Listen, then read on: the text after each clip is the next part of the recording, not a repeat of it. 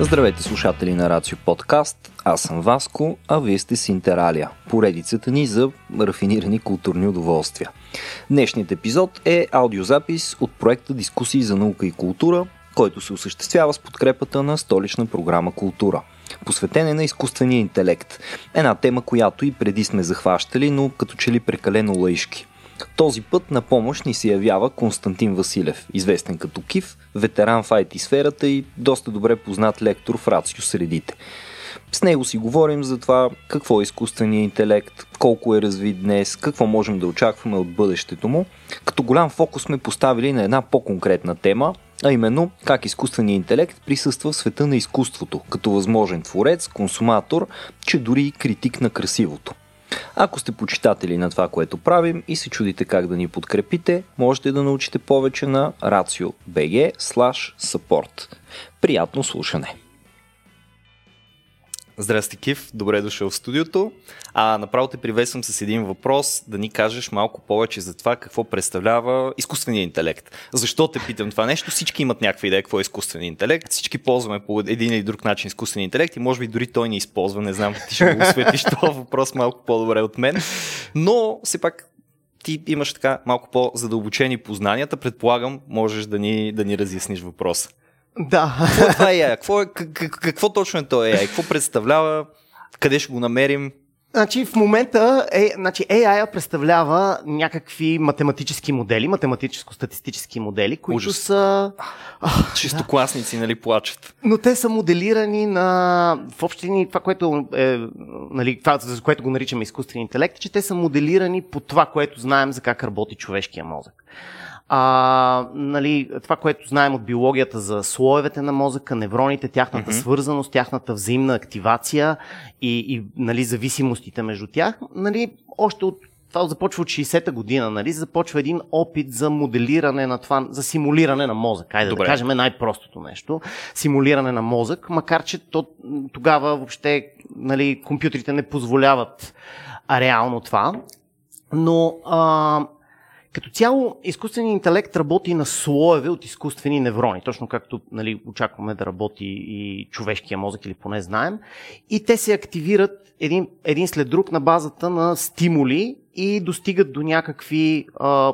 Има елемент на обучение, в който те успяват да се обучат как да постигат дадени резултати. Значи, особено в началото това започва с обучение с фиксирани примери. Тоест, ние имаме една невронна мрежа, една изкуствена невронна мрежа, на която и даваме някакви примери и очакваме някакви резултати. Нали, пример е разпознаване на снимки. Дали, има ли човек на тази снимка? Няма ли. Но за дженезиса на този AI е ние да му дадем много снимки с хора и без хора и от другия край да го коригираме, да му кажем това е снимка на човек, това не е снимка на човек. И благодарение на статистическо натрупване, то е по начина, по който се учи дете на нещо, по начина, по който се учи всяко дори друго живо същество. Тоест един синтетичен мозък и ние го обучаваме на някакви неща, така ли? Да, тая любопитна част, ще ти го строиш както изглежда мозък и той почва да се държи както се държи мозък. Нали, по същия начин го обучаваш с нали, тук е малко по-сложна темата, защото има, нали, вече първото ниво AI се обучават статично. Тоест, те се обучават с фиксиран комплект от примери, конкретни резултати, изисквани. Тази мрежа или този е обучен и е готов. Нали, все едно той е бил на училище, свършил училище, оттам насетне няма да учи нищо, само ще прилага наученото. Така. Нали, то, по принцип, това е до някъде и дефиницията на интелект, нали, способността за придобиване и прилагане на знания. Нали, впоследствие започвам, колкото повече нали, изчислителната мощност ни позволява да правим по-сложни мрежи с повече слоеве, всъщност се оказва, че нали, интелектът не идва от по-сложен неврон, той идва от повече слоеве и от повече свързаност. Т.е. количеството тук всъщност играе роля. Количеството, да, всъщност, те да се каже, нали, виртуалният неврон не е нещото, което движи еволюцията в изкуствения интелект. Свързаността и сложността на мрежите е това, което го движи. Любопитно е, че нали, вече имаме примерно за игри като шах или гол, които са сравнително ограничени математически светове, там успяваме да произведем AI, който изцяло се самообучава без примери. Значи... Това е може би защото са с перфектна информация, т.е. всичко там е някъде на масата, има... По-лесен е, има много ясен критерий това добре ли или зле. Та партия спечелих ли или я загубих, то 1-0 няма, не подлежи на, не е субективно, нали, това красиво ли е, това е победа-загуба.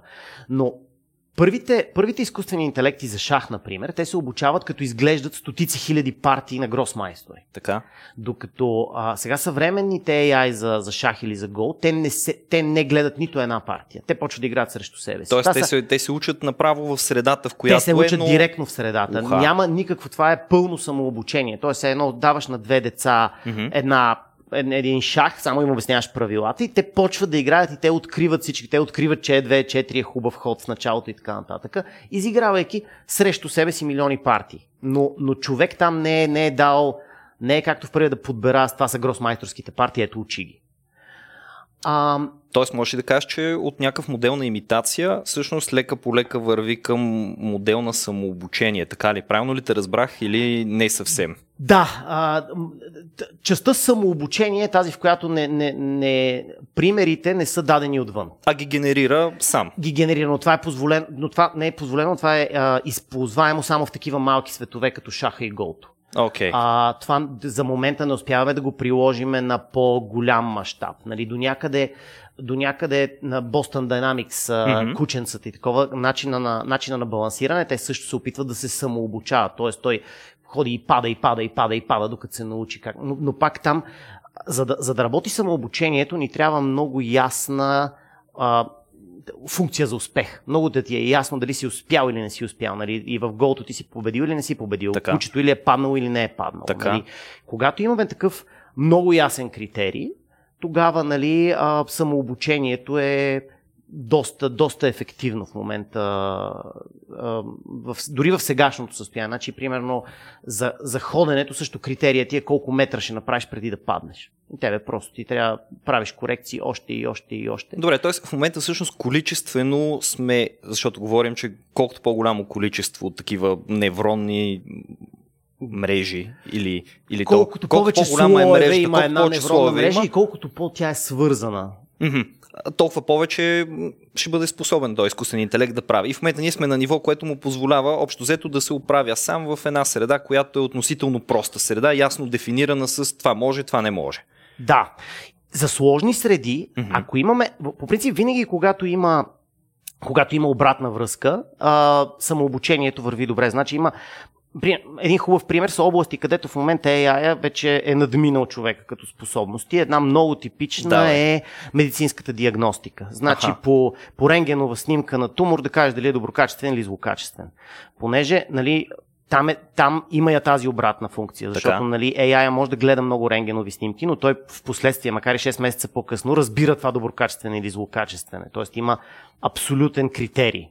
И в момента, да, AI, диагностицирайки тумори, радиодиагностика и такава е по-добър от човек. По-малко грешки прави. И той прави грешки, и хората правят грешки. Добре, това е интересно, защото всъщност аз доскоро, преди да малко повече да задълбая в тази тема, имах усещането, че изкуственият интелект съществува в някаква идеална вселена, именно защото е толкова математически добре издържан, както е да речем един шах или едно го. Нали? Въпреки, че имаш вариации, там имаш и много ясни полета, в които се развиват тия вариации. И един такъв изкуствен интелект няма проблема, който ние имаме като хора с времето, което отделяме за това нещо. Нали? Така, един човек, за да стане гросмайстор, освен известен талант, трябва да изиграе някакво безумно количество партии на тия игри, за да види кое работи и кое не работи. А изкуствен интелект обработва много по-лесно такава информация в огромни масиви.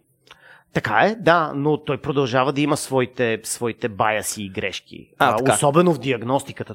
Няма абсолютно. Аз по-рано имах идеята, че не може да допуска такива грешки едва ли не, защото той работи с перфектна информация и се опитва да постига перфектни резултати, което едновременно го прави безгрешен и ограничен. Не, той има и контекста, в който се обучава, тъй като там има случайност. Тоест, няма. Особено, нека вземем игра като шах, там не може да има безгрешен AI. Ако два AI се обучат самосиндикално и ги сложим на един матч, единия ще победи. Да, тоест, така е. Другия не е, че не е перфектен, нали? Така просто се случва. Да. Това са случаи, някаква ранна случайност в обучението му, всичко, но със сигурност, нали, айде за шах е игра, в която може би много често ще изкарат равен, нали? но в други игри, нали, със сигурност единия ще победи. А пък за случаите пък като диагностика там няма 100%. Тя информацията в самата снимка е непълна. Нали, да. Винаги, когато на базата на рентгенова снимка се опитваш да познаеш тумора, има елемент на грешка. Но просто изкуствен интелект се справя за момента значително по-добре. Статистически по-добре. Да. Къде още изкуственият интелект всъщност така играе важна роля, дори да не е надминал човек. В ежедневния ни живот изкуственият интелект играе главна роля да ни препоръчва неща. Аха. Всичко, което гледате по Spotify, YouTube, нали, новите книги, които откриете на Amazon, новите продукти, които си купите на Amazon. Всичките реклами в интернет. Да. Това е до голяма степен AI-driven. Области, в които е по-добър, очевидно са, нали, пак и тези всичките по-математически игри. Mm-hmm. Включително и, нали, когато имаш един такъв елемент, че когато компютър победи на гол шампиона, нали, малко хората от покера казаха, чакайте, това с покера няма да стане, ние тук имаме блафиране, тук има психология, няма нищо такова. Много бързо може да ни гръмне и на покер, така ли? На покер. Той имаше един такъв турнир, един AI Libratus, ако се не лъжа се казваше, игра срещу покер играчи. Аха. Биги всичките, взем парите и най-накрая всъщност беше интересно, имаше едно интервю с един от покер играчите, който казва, той се адаптираше по-бързо от нас. Мисълта е, понеже в покер ти непрекъснато се опитваш да сменяш стратегия, за да контрираш другия.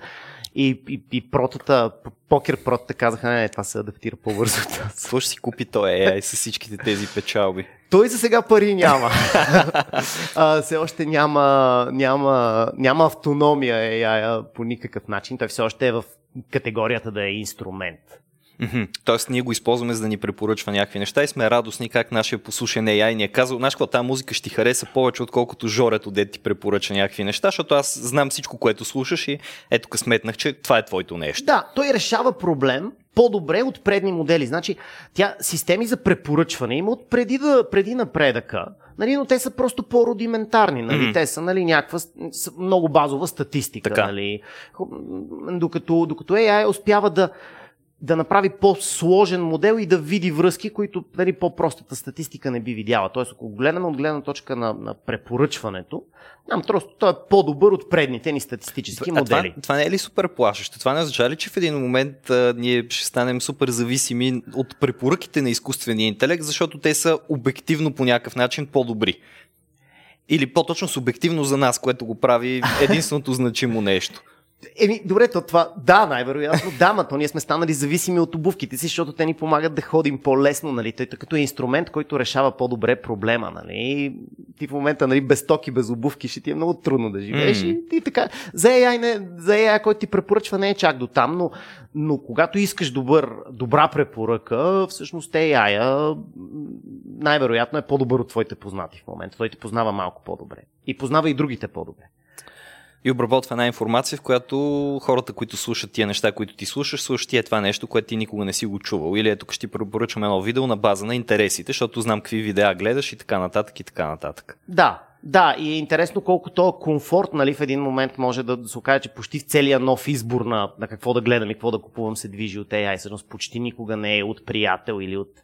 Почти никога двигателът за такова нещо не е друго човешко същество, което ти казва, чуй тая нова група. Ще трябва да избягаме и да си направим бук-клубове и обсъждания на музика, само единствено с цел да има повече комуникация между естествения интелект в някакъв момент.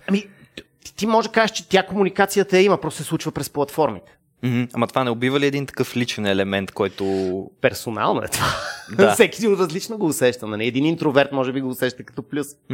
То е удобство. Безспорно удобство. Нали? Всичко беше. Аз обичам музиката, която Spotify ми препоръчва. И не съм сигурен кога за последно някой ми е препоръчал нещо толкова добро, колкото общата маса от неща, които Spotify ми каза, пробвай това. Сигурно ще изкефи. Тук е въпросът как го гледаш. Дали го гледаш, Spotify ми го препоръча, или другите 10 000... Нали, слушатели на Spotify ми го препоръчаха през Spotify. Нали. И двете са верни. Добре, ти кажеш, че изкуствен интелект не е автономен, т.е. по-скоро другите слушатели ми го препоръчаха, за момента звучи като малко по-коректно, така ли? На фона на това, което е. Да, то е... Иначе трябва да си помислиш къде слагаш границата. Ако другите слушатели просто зареждат една хистограма или някаква проста статистика и на нейна база ти се препоръчва това, кой е агента тук. Агента са другите слушатели, тези, които са активни. AI е само това, което събира данните и ги укрупнява, но истински агент на това, че слушайки това ще ми хареса това, е друго човешко същество, тъй като нали, той Spotify не замерва само това дали си го кликнала, дали си го слушал, дали си го слушал втори път, т.е. той има концепция дали ти е харесал. Така че все още да, тук AI е по-скоро инструмент, нали, не е активно. Да, ма звучи като просто това много добър приятел, който си говори с много други хора и събира нали, някаква информация и ти казва, хей, Гай, нали, ти ми разказа за твоята любима музика и сега ще ти кажа за друга музика, която други хора са ми казвали, че нали, много им харесва, пък те слушат като тебе. Сигурно ще се изкефиш. Да, това е възможно обаче да води до някакво усредняване на музиката, т.е. Нали, да стане такова самоизпълващо се пророчество, нали, смисъл, да. Ти му ги препоръчваш, те го харесват и AI се навива, че те го харесват и още повече го препоръчва и така нататък. Да. Получавате ни. То това не, че не се е получавало едно време с популярната култура, това се случва и когато има телевизия и радио, защото даже всъщност във времената на телевизия и радио това е по-силно.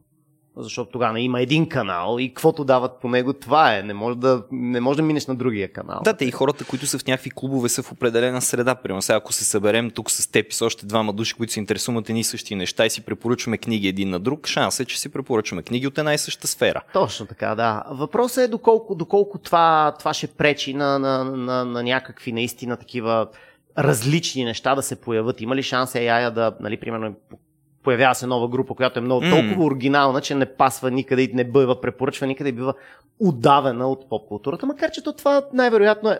Най-вероятно AI тук не променя играта спрямо едно време телевизия или по-масовите медии, които всъщност пак има някакъв избор. Да, ти всъщност, освен това, не спираш да комуникираш с други хора, които са от различни среди, които могат по някакъв начин да ти вкарат нещо такова. Но ето аз това се чуя, примерно, би ли могъл един такъв препоръчващ AI да ми препоръча нещо, което по принцип не пасва на вкуса ми, т.е. не е част от него поначало, но той да предположи на база обработената информация, че може би ще ми хареса. Примерно, аз никога не се бях интересувал от, да речем, какво хванах миналата година, арабски език. Никога не ми е било интересно това нещо. Миналата година, съвсем по случайност, по време на изолацията, отворих там някакво Duolingo, видях арабски и казах, що пък не. И се зарибих страшно много. И месец и половина цъках арабски всеки ден по един час. И това никога не съм си представил, че се случи в живота ми до момента, в който не се случи. Може ли Spotify да ми каже, знаеш какво, ще изкефиш тук на Amr Diab, примерно, и да ми препоръча някакъв арабски музикант? Може, стига да неговия собственик, създател да го иска. Нали? В момента дали алгоритмите на Spotify и на Amazon го искат е друга тема.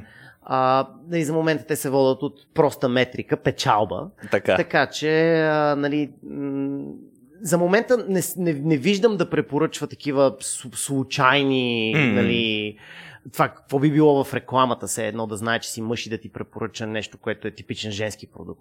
Да. До някъде до там ще стане. Не го правят това. Да, но това е, пак казвам, това вече тук има целта на неговия създател. И този AI, особено за recommendation, той има цели. Той се храни от данните за, ако е Facebook за engagement, ако е Amazon за продажби, ако е Spotify за слушаемост. Така че...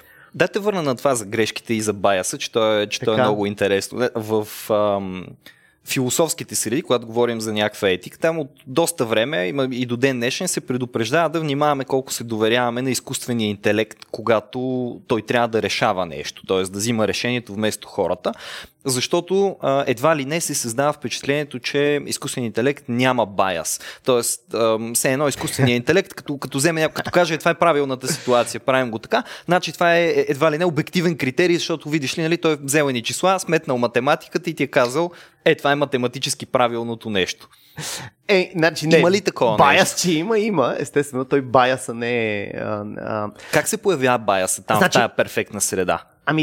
Значи баяса, особено в системите, които, нали, как има системи, които се обучават с примери и системи, които се самообучават изцяло, и хибридни системи, които са, първо почват с примери и се дообучават. Значи тези, които се обучават с примери, там те има очевиден баяс и той баяс е в примерите. Тоест, ако ти си подбрал примерите за обучение, де факто те идват със своя резултат. Този резултат е баяс.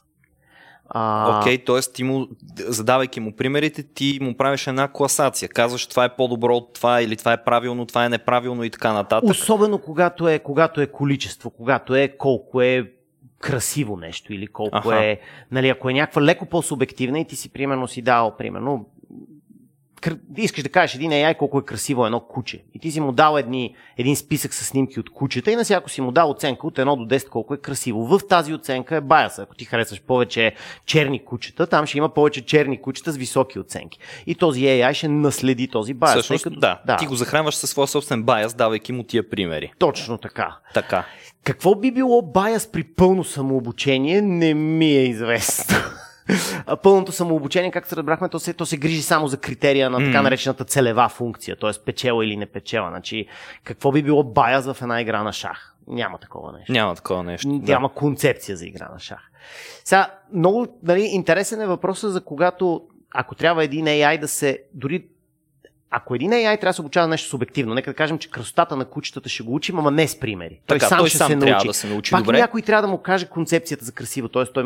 той може да наблюдава кучета, но някой трябва да му каже красиво ли е на това куче. Ага. Може да не е статичен списък от примери, може да се случва в развитието на AI, но пак тази целева функция, тя е баяса. Той баяса е в нея. Тоест най-малкото критерия за красота, като му бъде зададен, той от него си извлича и го прилага в друга среда. Примерно аз му пускам 1500 произведения на изкуството, прямо картини и скулптури, му казвам тази е красива толкова, тази е красива толкова, така и така. И после му казвам, използвай сега тия критерии, за да оценяваш сгради. Нещо, което не съм му дал по-рано. Ще се справи ли?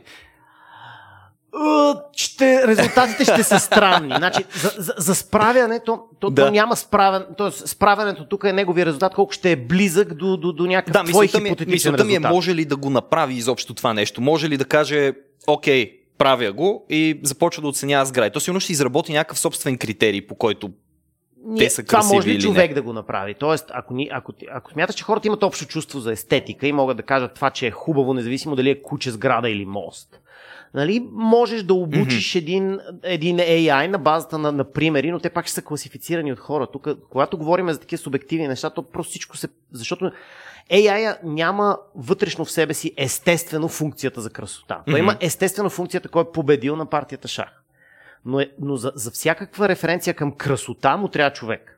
И оттам идва баяса и оценката, защото ако помислете си, че най-малкото, ако трябва да тренираме един AI за естетика с примери от Америка или от арабския свят, ще получим абсолютно различни резултати. Да. А в такъв случай, ако се усложни хипотетично неговата мрежа, т.е. там стане с повече слоеве, толкова повече, че надминава многократно това, което имаме в момента. Така. Дали би могъл той да си генерира, както човека си е генерирал чувството за естетика? Защото чувството ни за естетика наистина идва и от примери в живота, но никой не е непременно ни посочвал нещо да ни каже това е хубаво, това е грозно, това е хубаво, това е грозно. И е персонално. И е много персонално. Тоест, ще може ли да придобие такава персоналност, евентуално един AI? Как мислиш? Тут, очевидно в мен се намираме в хвърляме боба и дай да видим какво пише. То доколкото кажеш, че е негова персоналност, то това може и случайна функция да го върши. Аз ако ти дам една случайна функция, която като ти дадеш картинка, тя случайно казва дали е хубаво или не, това е нейната персоналност. Малко... Да, обаче имаме все пак едно вкусово натрупване. Не е съвсем случайно. Защото ако е съвсем случайно и покаже една и съща снимка два пъти, но кучето се е завъртяло с 3 градуса на втората, може да имаме разминаване в оценката на това колко е красиво или не. Случайно имах предвид да са случайни теглата на мрежата, тя ще си дава консистентни резултати. И да, най-вероятно леко завъртяно куче ще го класифицира по абсолютно същия начин. Така, окей. А въпросът е, че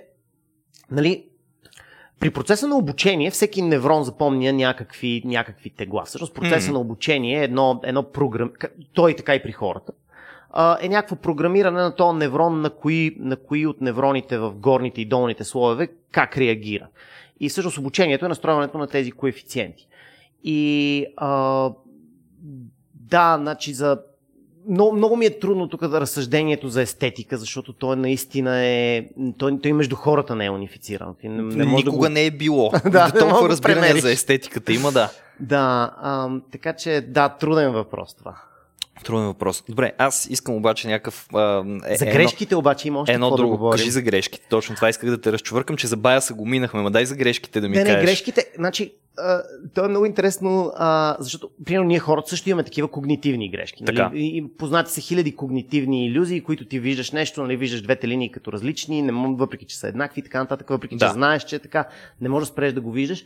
AI има абсолютно същите същото грешки. Същото като нас. Да, той си има слепи места, неща, в които греши. Даже, всъщност сега, ако отидем на абсолютно практична гледна точка, всъщност в момента имаше от едни изследователи много интересна демонстрация за объркване на невронна мрежа, и то, ако знаеш, както, нали, преди малко говорихме за тези чиселца, които настройваш във всеки неврон, ако ти можеш да погледнеш в мрежата и да и видиш чиселцата, така, буквално можеш да отпечаташ едно прозрачно фолио, което като го залепиш на нещо, тя престава да го вижда. Просто те по такъв... Това е невидимо за човека фолио, но то така интродюсва такава текстурка върху нещото, че обърква невроните, така че те не могат да го видят. Тоест, и това има много, нали, те даже имаше практични демонстрации, в която, примерно, една автономна кола като Тесла може да направиш сляпа за знаците за скорост. Нали? Това е доста опасно звучи. Да, което лепиш на знака прозрачна лепенка, всичките хора шофьори виждат, че там пише ограничение 30, така. Теслата нищо не вижда. И си кара с 80, примерно. Какво си прави? Тя знае. Но всъщност атакуваш нейната... Но това не е за истинска Тесла, защото Теслите още не карат по този начин. Нали? Те също си карат с добрия стар лида. Но това не е само хипотетично. Но... Тоест, действително такива практически експерименти се провеждат, които доказват, че тази невронна мрежа може да бъде тотално объркана. Да. Има атаки, както има и много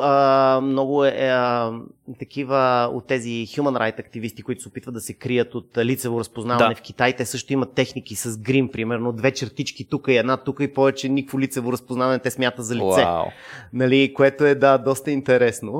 Но те са точно такива атаки на базата на... Но това е отново arms race, нали? Смисъл, ти измисляш това, обаче мрежата с малко повече неврони и по-добро обучение ще почне да те познава и с грим. Естествено, ти ще измислиш по-сложна тактика, тя ще измисли по-сложен начин да те разпознае. Да, искам да кажа, че атаките не са общи към принципа на правене на невронни мрежи, те са атаки към конкретни архитектури, слоеве, обучение и така нататък. Практични са. Интересно, много интересно това. Да, това да примерно в Китай е важно, нали, да знаеш как да се гримираш, да можеш да идеш незабелязан до магазина. Да. Добре, има ли някакви други митове, такива, които хората, примерно, вярват в тия неща, защото ги пише в интернет или са чували за тях, ама всъщност тотално не е това, което си представили? Така, по друг начин да го формулирам въпроса ми, нещо, което трябва да знаем за AI според теб, което може би повечето хора не знаят. Ами, човечеството винаги има Франкенщайна в комплекса. Голяма част от това, което ще, нали, хората може би си мислят и четат, е, че той е, естествено, ще стане по-умен от нас и ще ни превземе. Може би хората подценяват колко, нали, в тази област ние просто се опитваме да имитираме мозъка и много-много не разбираме какво става. Например...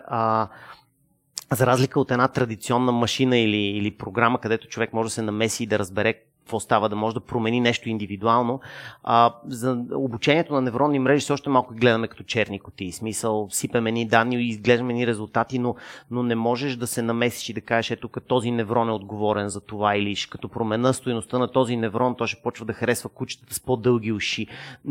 Все още там е малко... Това е твърде финна процедура за нас. Твърде финна процедура. Най-вероятно, ако го спеем за невронните мрежи, ще може да правим и за хората с мозъци. Страхотно. Звучи супер. С малко електродчета. Да. Може би неинвазивно на всичкото отгоре. Но да, там двете неща се движат от двата края, нали. От една страна почваме това, което прави там Илон Мъск с неинвазивните импланти, които могат да, нали, на базата на потока на което тече през периферната нервна система, да контролираш нещо, в край краща вече.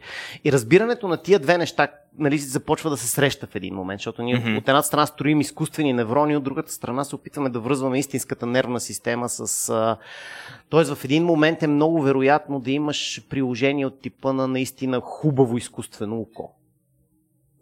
Това звучи като да е нещо, което искаш да имаш. Да. Особено ако нямаш око. Нали? Особено ако нямаш око, необходимост от такова. Той мозъкът е много пластичен в това отношение. Между другото, то почти няма, не знам дали знаеш, то почти няма значение къде ще го вържеш. Има хора, които виждат с езика си. Това не го знаех. Значи има, те са, примерно, върху езика слагаш едно листче, което има примерно 64 на 64 електрода, така, и една камера, която 64 на 64 пиксела, и това просто ти стимулира, съответно ток, че ти пуска по езика. Човек И то това е самообучението. Това е на човешка невронна мрежа самообучение от нула. Понеже ти си сляп и това ти е единствения начин, ти почваш да въртиш камерата и да усещаш какво се случва в езика ти. След седмица-две виждаш. Вау, окей, не е това. Ти виждаш не като човек, нали, но може, той може да премести камерата и да види, разпознаваш какво се случва. Както знаеш, не има хора, които слепи, които се научават и с штракане, и с слух, нали? Да. Но тази част, дето това е частта, това е holy grail на изкуствения интелект, да направим такова нещо, дето наистина буквално в каквото и да го сложиш, то се ориентира и успява да поеме контрол, нали? Добре, между Франкенщайн и това нещо, което е абсолютния слуга, между господаря и слугата и партньора, да речем, да предложим и трета опция. Къде ще бъдем ние с AI? За обозримото бъдеще, партньор, всичко друго е много смело предположение. Нали, човек би могъл да си мисли, че в един момент AI ще, тъй като нали, нашите мозъци еволюират като брой слоеве и брой неврони. Те еволюират, но най-вероятно по-бавно. Много по-лесно е да сложим повече процесори на един компютър, отколкото повече неврони в един мозък.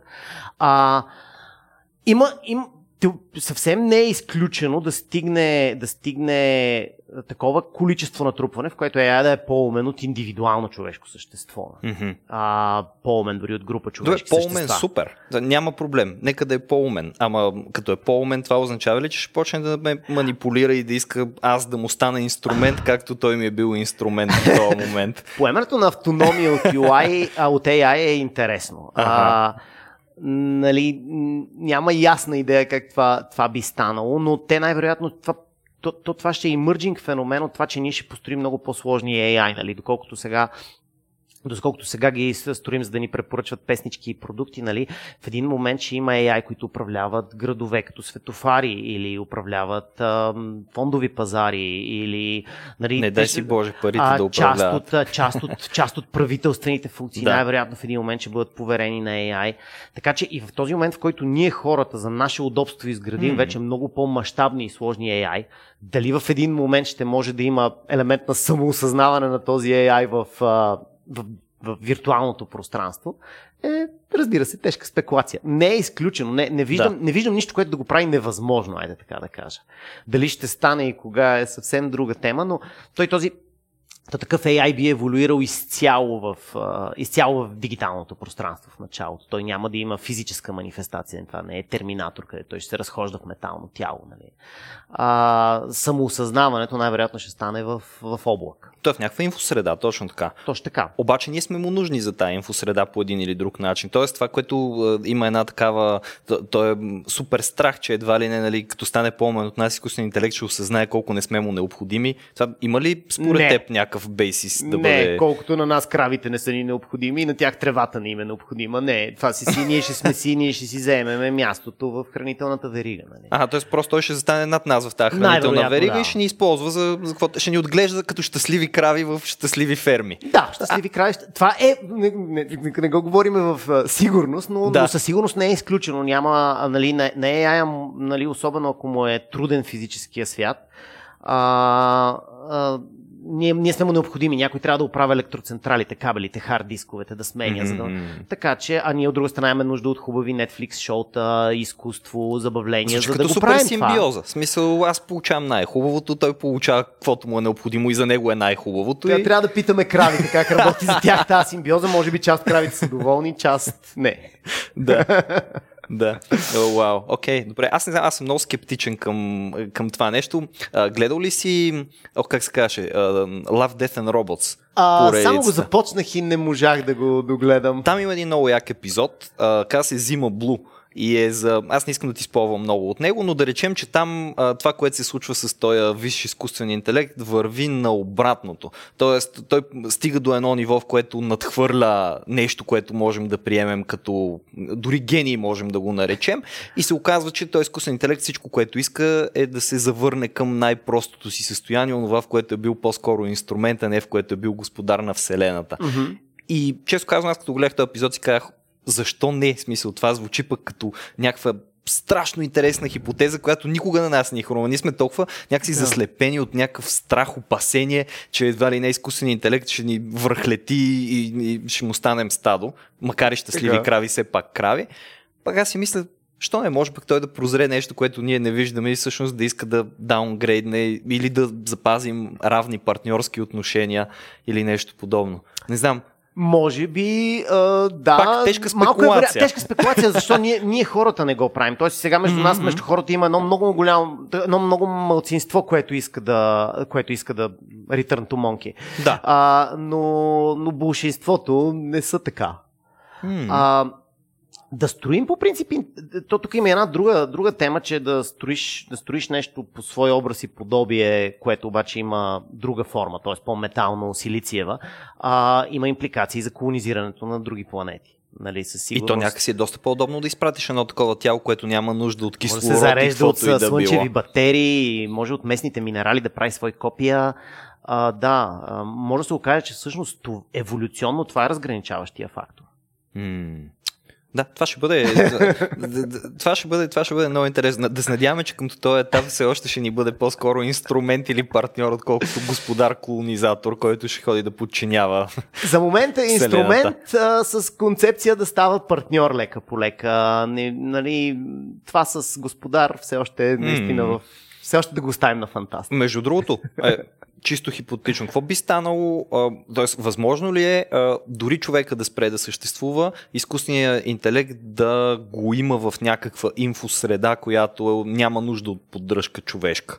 Това би ли било изобщо... Сега, хрумна ми, защото се сетих пък за Хиперион, една много любима поредица, и там нали, пак имаш един върховен изкуствен интелект, който съществува в една инфосреда, която е както и сега. В смисъл, облака не е място, на което ти или аз можем да отидем просто така, нали, или както и да е, да се разходим. Там, какво има тук на този облак? Много хубав чай, сега ще се връщам на земята. Нали. Дали, възможно е тази среда да продължи да съществува? Тоест, имаш ли някаква идея, твърдо дали не. Такъв един информационен... Ентропията въжи за всички. Смисъл, няма значение дали си от въглеродни или от силициеви атоми. Ентропията въжи за всичко. Всичко се разваля. Ако няма. Значи, за да съществува това, този AI трябва да има манифестация в физическия свят, с която да поддържа кабели, когато вятъра ги скъса. Добре, значи AI-а нека да го чуе това добре и да го запомни. Има нужда от хората. Нужни сме. Не, физическа манифестация, значи роботи, които оправят кабели, не е изключено. Трудна работа, но нали... Дългосрочен план, защото дългосрочен план не се знае. Добре, Зима Блу, сега ще издам още малко за този епизод. Той е въпросен изкуствен интелект, всъщност е и художник. Създава изкуство, което е много интересно, оригинално, неочаквано и така нататък изкуство. И то цялото нещо се върти, целият сюжет на епизода се върти именно около това изкуство и как хората са едва ли не очаровани, лаунати от това как е способен изобщо на такова нещо. И понеже засегнахме естетиката малко по-рано, какво правим с изкуствения интелект и изкуството? Ние преди време в Ratio подкаст имахме един епизод, то преди време вече почти една година мина от тогава, в който си говорихме така много отгоре за AI и изкуство. И се оказа, че нали, по целия свят художници, не художници, артисти изобщо от всякаква сфера на изкуството, творци, работят с изкуствен интелект. За музика, за скулптура, за изобразително изкуство, за някакви нови неща, които ние не очакваме. Нали, програмират един робот, който прави едни странни неща, мога да ги нарека в най-добрия случай. Скулптури разни, такива работи. И всъщност изкуственият интелект в сферата на изкуството обаче, точно защото естетиката е нещо, което ние дори между нас хората не може да решим какво е, ми е някакъв много интересен въпрос и ме чувърка. Имаше някакви наблюдения върху това как изкуственият интелект изобщо може да участва в културния ни живот, по-точно в изкуството, което сътворява? Добре, аз първо малко понеже се отнесохме много в бъдещето, малко по-практично какво днес може изкуственият интелект на тема изкуство. Първо, на изкуствения интелект му е много лесно да прави нови произведения, рекомбинирайки стари. Значи има има един експеримент с класическа музика, такава, която е за пиано цигулка, произведения писани от човешки композитори, произведения писани от AI, човешка публика, никой не може да различи кое е компютърно, изобщо кое е човешко. Не мога да разбереш. Никакъв шанс, никакъв. Вау, окей, добре. Тоест, за това да произведе още от същото, значи смятай, че нова песен на ZZ Top е най-лесното нещо за един AI. Значи, когато имаш много, много консистентни примери, просто още от същото, класическата музика, поп-музиката също много лесно подлежат на това. И това в момента това не е хипотетично, това са доказани резултати, нали? Няма за момента все още е много, пак по тази тема с конформизма. То е много конформистко с това, което е преди него. Нали? Дали може AI да изслуша всичко преди Sex Pistols и да произведе Sex Pistols, това не е ясно, не е наблюдавано. Такива наистина уникални културни феномени, според мен е значително по-трудно. Тоест още работи с подражание. Виждам, изследвам и мога да създам нещо на базата на всичко, което знам. За това мога да създам един нов Ван Гог, примерно. Сега ще ви нарисувам тук нещо, което тотално би могло да е Ван Гог. Край ще има такива апликации за телефоните, които ти мога да снимаш себе си и да кажеш, нека Ван Гог да ме нарисува, нали? Вярно, че имаше някакви филтри, които го правят наистина като с четка. Как работи това нещо? Това работи по интересен начин. Точно заради декомпозицията на една... Примерно в случая, нека да говорим за визуално, че е най-лесно. Добре. За картина. Така. Нали? Взимаш една... Точно по това, дето си говорихме, че тя се обучава с примери. Така. Взимаш една невронна мрежа и се опиташ да я обучиш върху картини на Ван Гог. Mm-hmm. Нали?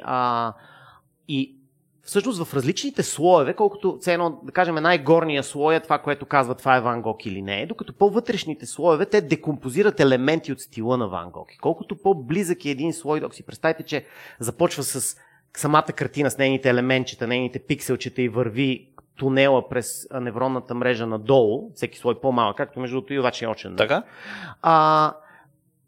По-близките слоеве до картината са тези, които имат базовите елементи на стила на Ван Гог. Нали? Буквално как са врътките на четката, колко са дебели, колко са, какви ъгълчета са. И всъщност това, което се нарича в тези апликации, то се нарича трансфер в артистик стайл или пренасене на артистичен стил. Той де-факто, после като вие като снимате нещо, снимате НДК, нали, той се опитва да изрази НДК чрез най-ниските елементи, които би използвал Ван Гог и се опитва да... Тоест той се опитва непрекъснато да каже как да го нарисувам това НДК, така че крайният извод да е най-близък до Ван Гог. Тоест, тя веднъж е обучена да разпознава Ван Гог и после все едно обръщаме сигнала и го даваме от другия край. Тоест той дестилира това, което е Ван Гог в картините на Ван Гог и после го проектира върху всяко друго изображение. Точно така. Той може да приложи стила на Ван Гог върху НДК. Фантастично звучи това. Много, и това работи много добре. Значи повечето хора, които си играли с тези апликации, виждат, че те наистина имат така наречения уау ефект. Ти снимаш НДК, гледаш и кажеш уау. Да, това е наистина е Ван Гог. Това са, от друга страна, AI-а породи и нали, буквално нов тип изкуство. Има едни, това не знам, най-вероятно малко хора са ги виждали, но има и картини, които се получават точно от това, когато обучиш една невронна мрежа на нещо и се опиташ да върнеш сигнала, така че да кажеш кое е нещото, което е най-много това нещо. Значи, това как звучи, према обучаваш я за кучета. Така. Минимум, даваш и 100 000 картинки на кучета и ми кажеш, сами генерирай най-кучето. Кое е идеалното куче? И те се получават едни такива. Те са като психоделични картини, едни вложени кучета, които на носа си имат кучета и в ушите си имат кучета. Виждал съм го с хора, между другото имаше такива няколко човешки лица, които се опитват да пресъздадат и изглеждат... Да, те имат... Ужасящо, анкени. Да, защото имат повтарящи се в себе си елемента, буквално, нали, ти, нали, ти имаш куче и в неговото ухо има друго куче и така и в окото му има куче. Всичко е куче в тая картина. Да, Борхес има един такъв разказ за един тигър, направен от тигри. Така че това са в момента, нали, едно, че има отношение към сегашното изкуство, да го рекомбинира или да може да отдели стил от съдържание. А другото е, че поражда, нали, такива нови клонове изкуство. Това е ново изкуство. Това е ново изкуство, наистина. Да. Някакъв нов стил. Нов стил, да. И има такива така digital artists, нали, които правят картини по този начин. Използвайки AI. Тоест тази картина не би могла да бъде създадена без да има AI, но това наистина е по-скоро използване на технологията по нестандартен начин. Така, това е едно нещо. Обаче сами изкуствен интелект да създава нещо, което да определяме като изкуство, без да бъде направляван от човек. Тоест, да разчитаме на неговата собствена преценка, оригиналност, не опит да прави копие, ами опит да изрази себе си, доколкото има себе си. Това отново тук, според мен, влизаме в някакво поле на тежка спекулация, но... Това най-вероятно... Възможно ли е, да? Ами, това... Ако е възможно, то ще е emerging феномен от сложността. Значи AI-та с сегашната сложност по-скоро не го могат. И той до някъде идва от това, че, пак казах, когато говорим за математически игри, той може да се самообучава, но той не може да се самообучи на Ван Гог. Ти трябва да му дадеш Ван Гог. Нали, от тази гледна точка, нали, цялата концепция за изкуство е е трудно да мислим за нея без примери. Тоест ти да кажеш какво е изкуство без да използваш нищо, да, само по себе една си песен или картина, да, е много трудно да определиш какво е изкуство. Mm-hmm. И самия факт, че ти вече тръгваш да го обучаваш, да му показваш изкуство, това вече е човешка намеса. От тук колко оригинално може да бъде един AI, той може от създателя си да бъде, айде да кажем, посъветван да бъде по-оригинален, т.е. да си позволява по-големи девиации в нещата, които създава. Така? Но за целта, за да стане това и истинско изкуство, то при хората изкуството се захранва от хората. Т.е. ти изпяваш една песен и гледаш колко хора ще я харесат. Нали? Т.е. на него, ако той има този фидбек луп, или т.е. обратна връзка непрекъсната за качеството на това, което създава, тогава ще почне да... Да, тогава е въпрос на това колко смело го настроим да бъде. Тоест не може да бъде андердог артиста, който докато е жив е много непризнат и в един момент започва да оценява това, което прави. По-трудно би му било. Значи, това на андердог артиста не е с функция на андердог артиста, на хората, които го оценяват след смъртта. Така е. Дали е бил AI или жив човек, няма значение. Тоест, примерно, ако захраним един изкуствен интелект в момента, на това ниво, което сме, за да не правим някаква широка спекулация, означава, че изкуствен интелект може да бъде абсолютно равнозначен на човека. Тоест, там приемаме, че най-широката хипотеза е AI може също като теб и мен да твори каквото и да е изкуство, точно, по свой си начин, да си има стил. Обаче изкуствен интелект, който имаме в момента, ако го нахраним с визуални изображения на цялата история на изобразителното изкуство, да речем, така, и му кажем Go Wild, направи някаква картина, шанс е, че той ще направи някаква картина, която... Ще направи много. Част от тях хубави, част от тях не. И всичките ще бъдат обаче някъде в рамките на имитация, макар и оригинална, така да се каже, комбинация от стилове, които вече съществуват. Това е също и за хората. Ти като вкараш 100 човека в съответното заведение, художествената академия, и ги научиш да рисуват и им покажеш стиловете на всички, те изучават история на изкуството и т.д. и после излизат и рисуват различни картини. Така е, но някой от тях, дали си пак няма някаква искра на гений, да речем, в цялото това нещо? Защото гения, това ми е проблема, сега ще ти кажа какъв ми е проблем с AI-а. Не мога да разбера дали гения, и се чудя дали някой ден може да го разкодираме това благодарение на изкуствения интелект, гения дали може да се редюсне до математика, дали можеш да сведеш гения до някакво математическо изчисление. Защото обикновено тия, които са по-оригинални, гениални артисти, от времето, в което вече имитацията, нали, не се приема, че просто да имитираш добре това изкуството, ами да създаваш нещо, което от твоето въображение оригинално изразяват и така нататък. Това е изкуството. Те винаги се отклоняват от някакви, така да се каже, математически геометрични стандарти, които съществуват за цялото, за то клон, в който те творят. Точно толкова малко, колкото да го направят вау, това е фантастично, това как никой не го е направил до сега, нали? Ето този човек има своя собствен стил. Един AI може ли да го направи това нещо днес? Много ми е чудно. То въпросът е този гений, нали, въобще как го дефинираме, защото той гения, нали, вярваме ли, че гения е функция на случайността, т.е. това, че, айде взехме примера с Sex Pistols, нали, че те са плод на много, много, много поредица от случайности, тези хора да израснат в този контекст в Англия, да се запознаят в тази кръчма и така нататък. Нали, от тази гледна точка то е малко въпрос на колко случайност сме изложени, със сигурност. Съществува ли гения във вакуум? Тоест, можеш ли да имаш гений във вакуум, който без мнението и одобрението на хората, консумиращи продукта на този гений, той да е гений сам по себе си във вакуум? Най-вероятно не. Той гения се оформил... Аз бих казал, да. Виж какво прави. Това е интересна тема. Защо не? Гения е нещо, което е просто една искрица такава, която е... Тя е необяснима. Според мен част от гения е невъзможността да се обясни защо точно се отклоняваш по този начин от правилата и как стигаш до този финален резултат.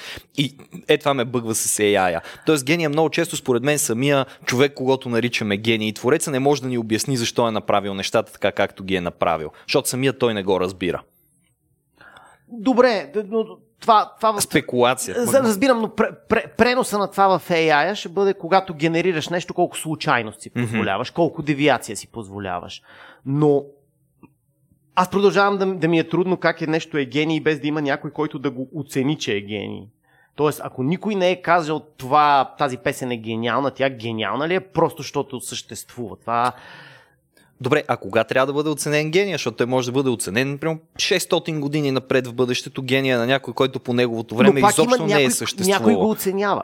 Mm-hmm. Тоест, Sex Pistols са Sex Pistols, защото почват да ги вършат глупости и хората в клуба сполудяват и се кефат. Ако един гений в гората си прави нещо там негово и никога никой не го види това, обаче той спира ли да бъде гений? Защото ако в момента, в който някой хипотетично го възприеме това нещо, би го оценил като гениално, то става гениално, т.е. не е нужно някой да го... То става гениално, когато бъде оценено. Да, ама то става публично гениално, когато бъде оценено, иначе то може пак да е гениално и без да бъде възприето. Т.е. представи сега, че аз създам една картина, която всеки, който види, или повечето хора, които видят, биха оценили като съвършеното изкуство, но никой никога не е виждал. Тя пак си е гениална. Важното е това, което каза. Ако я видиш, ще я оцени. Но винаги, колкото пъти да го преформулираш, винаги имаш човек, който оценява нещото като гениално. То не е гениално във вакуум. Трябва поне да го види. Да. Трябва поне да го види. И това е вече, това е сложността тук. Това е оценъчната функция. В този момент не е в AI, а е в консуматора. Mm-hmm. Тоест, ти виждайки картината, я оценяваш като гениална.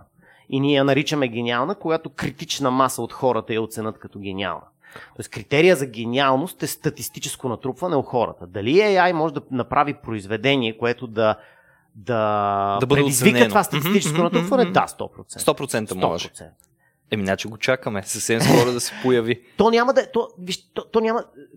Повечето артисти ще ти кажат, че всичко, което правят е имитация и крадено от предните.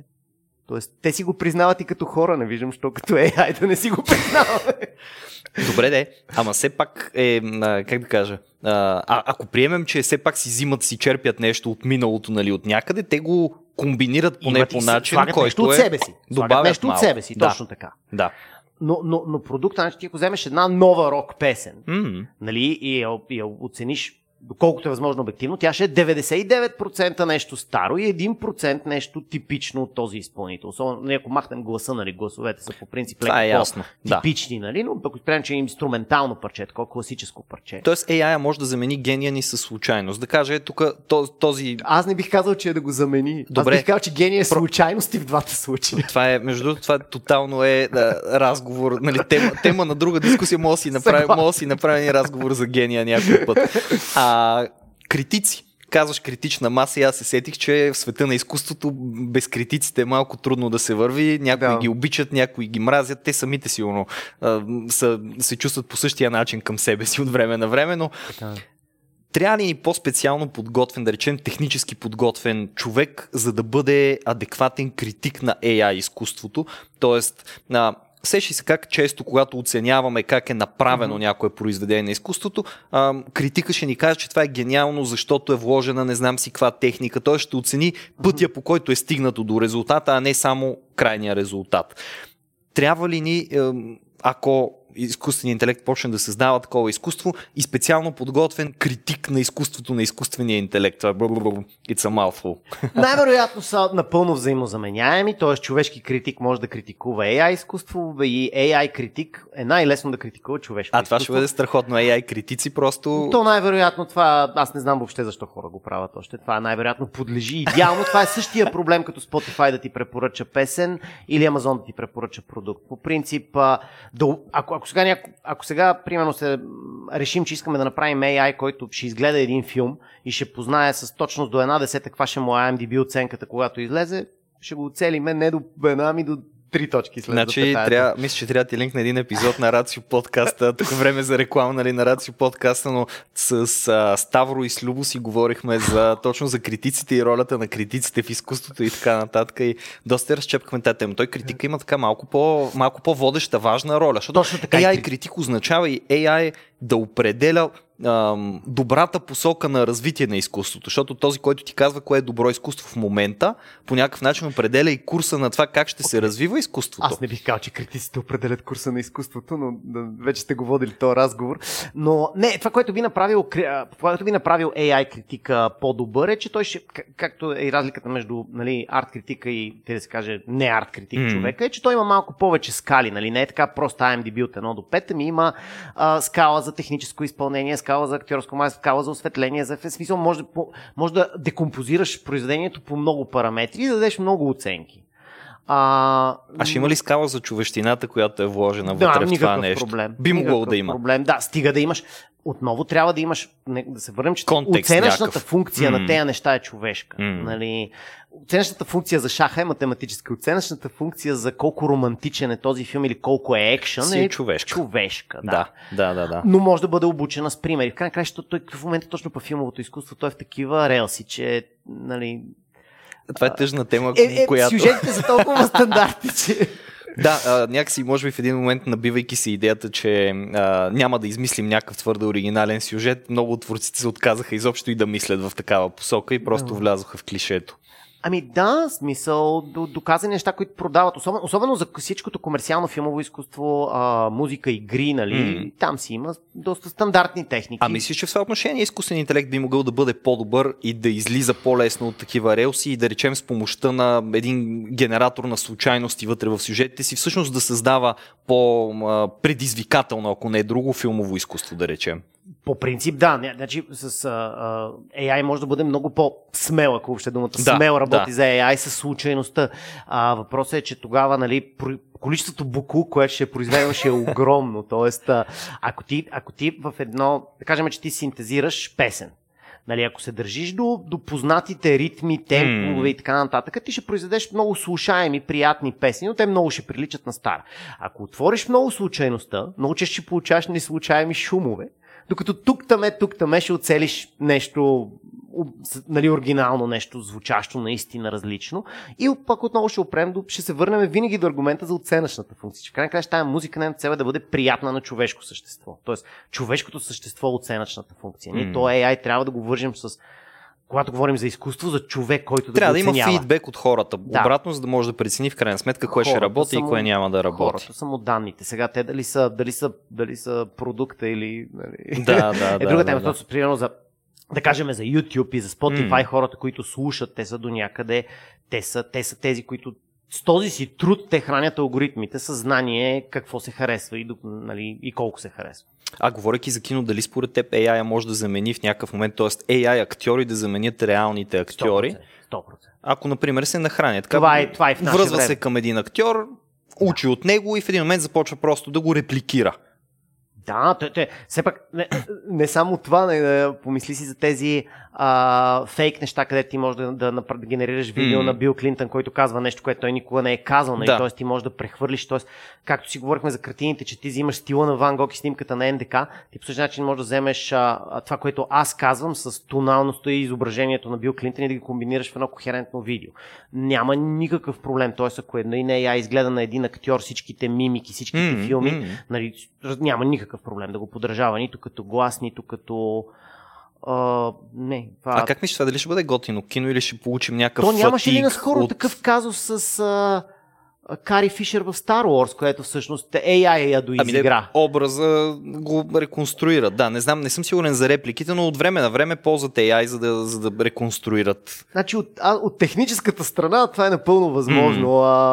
Нали, мене са ми по-чужди и другата страна с дали е това същия актьор ли е. Трябва ли да се плащат роялтис на дъщерята на Кари Фишер, когато AI я играе? Да, това не само в тази сфера има доста дискусия. Аз чуя дали би могло да се стигне до, как да кажа, някакво унифициране, създаване на една база от определени AI актьори и завинаги цялото кино напред да бъде предопределено от тях. Тоест, имаш си... Добре, ще искаш нещо различно. Ще има фатик, нали? Хората ще се уморят от това нещо. Не мога да гледаш Харисън Форд във всеки филм. Кажи го това на Харисън Форд, нали? Той ще бъде много щастлив да го чуе. Той дори в тия, които снима. Харисън Форд е редовен субскрайбър на поредицата и винаги пише коментари отдолу под видео. Ами добре, сеши си за още нещо, което може би съм пропуснал да те питам, а пък е интересно, защото вървим полека към края на нашето време. Ако се сета нещо, което ти си пропуснал да ме питаш, ясновидските ми способности ще са много... Нещо, което си искал да те питам, но аз не съм те питал. Ами не, като че ли не. Нипа я, в интерес на истината, поне за мен новата информация е доста и имам нужда от време да обработя всичко, което си говорихме, преди да запишем епизода за критиците и епизода за какво още трябваше да нещо накрая не се разбрахме за гения. За гения, да. Значи, за гения и за критиците. Ако сте го дъвкали с Ставро и Любо. Никоя тема не е отвъд повече дъвчене, нали така? Тази особено. тази особено. Благодаря ти, страхотен разговор беше, истинско удоволствие. И аз благодаря. И пак си говорим. Надявам се.